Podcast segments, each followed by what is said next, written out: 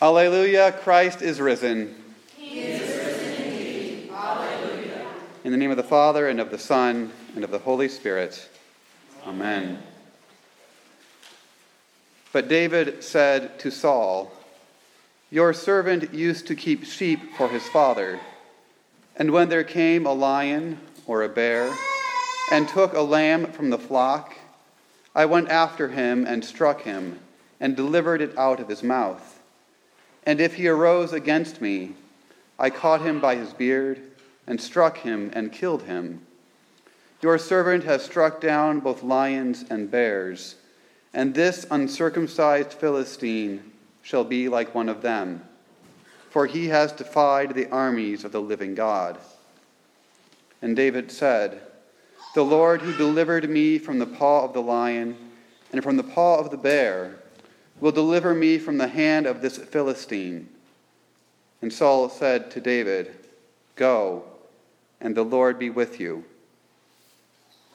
So speaks King David about Israel's enemy, Goliath.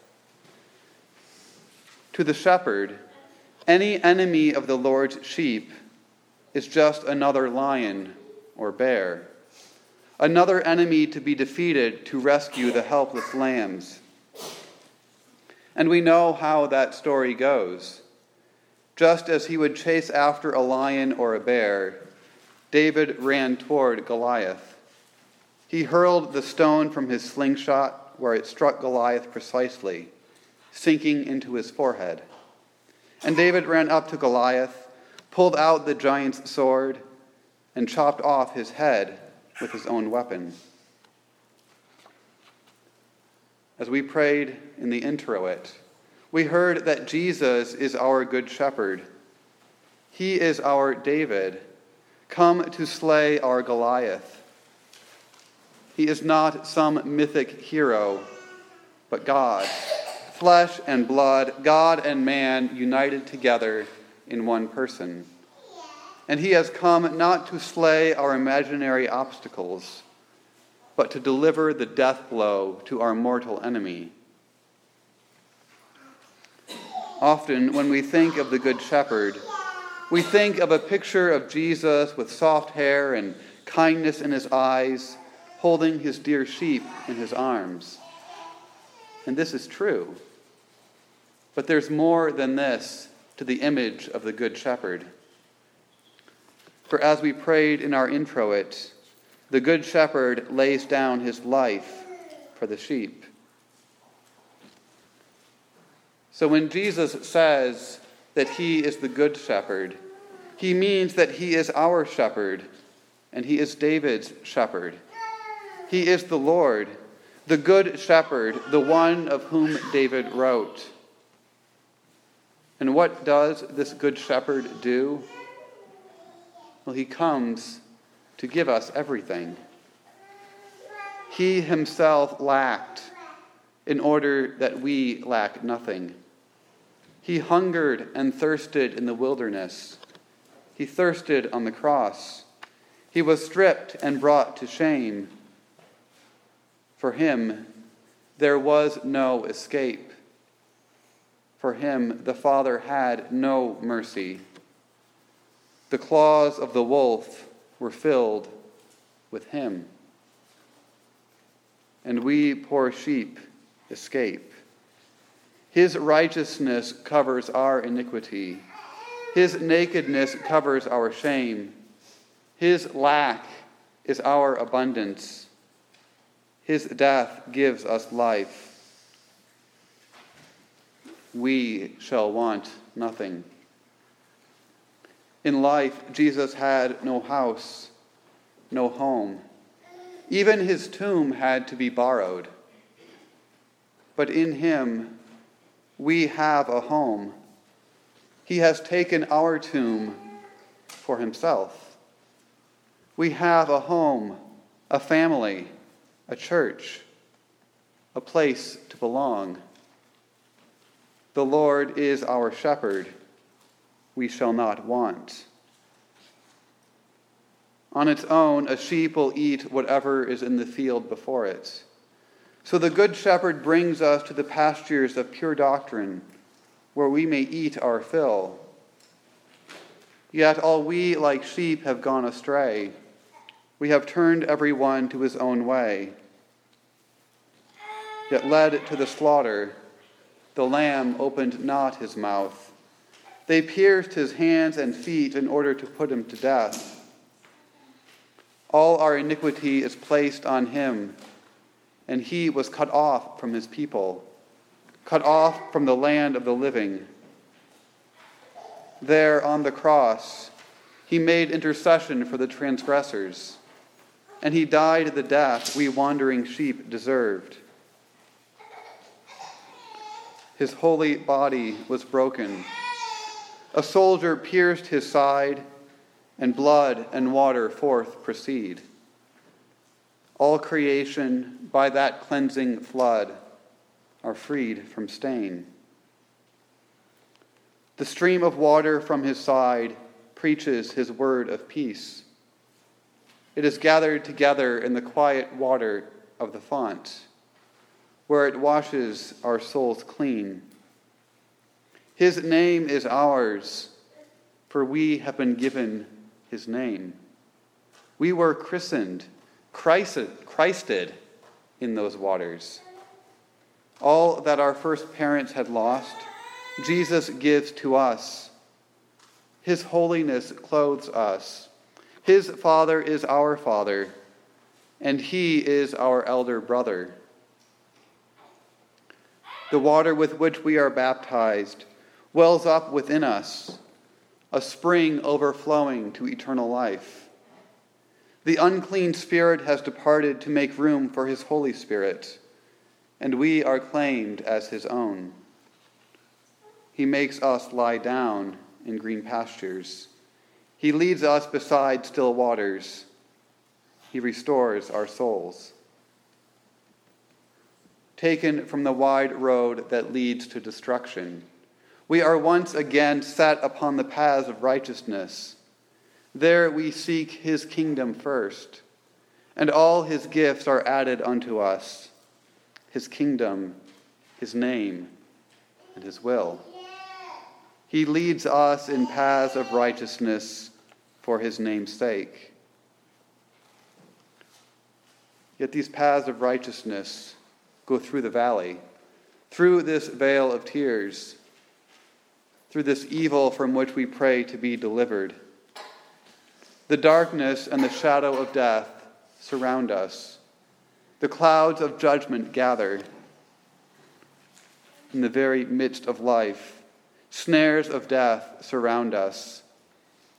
Holy and righteous God, holy and all merciful Savior, save us lest we perish in the bitter pangs of death. Have mercy, O Lord. But the darkness is only a shadow. Death is a toothless enemy. For Jesus, our champion, did not simply experience the death did not simply experience death's shadow. He stood our ground, allowed the devil to do his worst. In the valley of death itself, he was brought to death. Death itself took him captive, dead and buried, and left for worms. But death had overeaten. Death was undone. Death had swallowed a man, but found itself filled with God. Jesus lives, and whoever believes in him never dies. For he has come to, leave, to lead the devil captive. Now all that remains of death is its shadow, fearful though it may be. We still walk in this shadowy place. We still walk in danger all the way. Death pursues us and stands beside us, and sometimes it even comes before us. But Jesus is the Sun of righteousness and grace, who will lead us to days unclouded. He will guide our feet into the way of peace, for he is the way to life everlasting. for on that path through the valley, he is with us with his words of comfort, his words that dispel fear. This valley, with all its shadows, is not our home. For the word that gives light on the path of righteousness will lead us home to the one flock where our robes are washed in the blood of the Lamb. And so we know and we follow him. Even though we walk through the valley of the shadow of death, we will fear no evil, for he is with us. He is with us with his word and promises, his law and gospel, his rod and staff, with his holy cross and his Holy Spirit. These are the gifts which comfort us. He will not take his Holy Spirit from us. His words to us are faithful and true. His rod and his staff, they comfort us. And so we live this life where death and hell desire to harm us. They desire to have us, to consume us who are flesh and blood. We walk in danger all the way. They desire to have flesh and blood, and above all else, they desire to consume Jesus himself. But their threats are in vain. For in front of death and hell, we eat what they wanted his body and his blood. In these, our sins are taken from us, and we receive the highest good from our Good Shepherd. Our Lord gives us all that he has, even his very self, yet without losing anything that he has. He gives us his flesh and blood, that it may be one with our flesh and blood, enacting the one flesh union that we have with him. In this Holy Supper, in the midst of the valley, Christ enters us. Our sins are forgiven. Our faith is strengthened, and we rejoice in the foretaste of the feast to come. For we are anointed with the Lord's promises. He prepares a table before us in the presence of our enemies. He anoints our heads with oil. Our cup overflows. But our journey is not yet complete. So it is in the midst of this vale of tears, our Lord bestows us with his goodness and mercy. His goodness and mercy will follow us, chase and pursue, hound us if they must in order that we stay on the paths of righteousness, to the end that by his grace we may come to everlasting life. These two, goodness and mercy, are sort of the Lord's sheepdog, which keep us from turning to the right or to the left. They keep us from evil as we pray in the Lord's Prayer. His righteousness will go before us and make a way for our footsteps but more than a guide. Our Lord's goodness and mercy are our rear guard. For as we walk through this life, our sins leave a wake of danger behind us. Every sin opens us to a demonic attack and places our faith in jeopardy. But our Good Shepherd is on every side. He goes before us to prepare the way he is at our right hand and at our left. We walk with Jesus all the way. No evil leads our soul astray, for in Christ no sin is unforgiven.